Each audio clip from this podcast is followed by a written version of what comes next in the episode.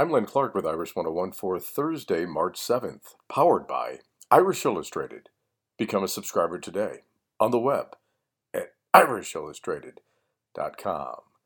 The Notre Dame men's basketball team in action Wednesday night against Clemson in their final home game of the season, but without the services of Nik Djogo and DJ Harvey, who pulled a hamstring.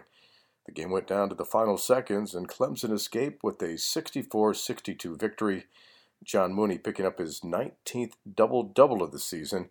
He scores 18 points and pulls down a career high 20 rebounds. The Irish close out the regular season this Saturday at Pittsburgh. And the Notre Dame football team is back on the practice field. The Irish will practice for 2 hours and 15 minutes on Thursday morning. Their next practice, though, is scheduled Tuesday, March 19th. Become a part of the Notre Dame Football Heritage Project and help the Ara Parseghian Medical Fund. Visit mysportsheritage.com. That's your Notre Dame update, powered by Irish Illustrated.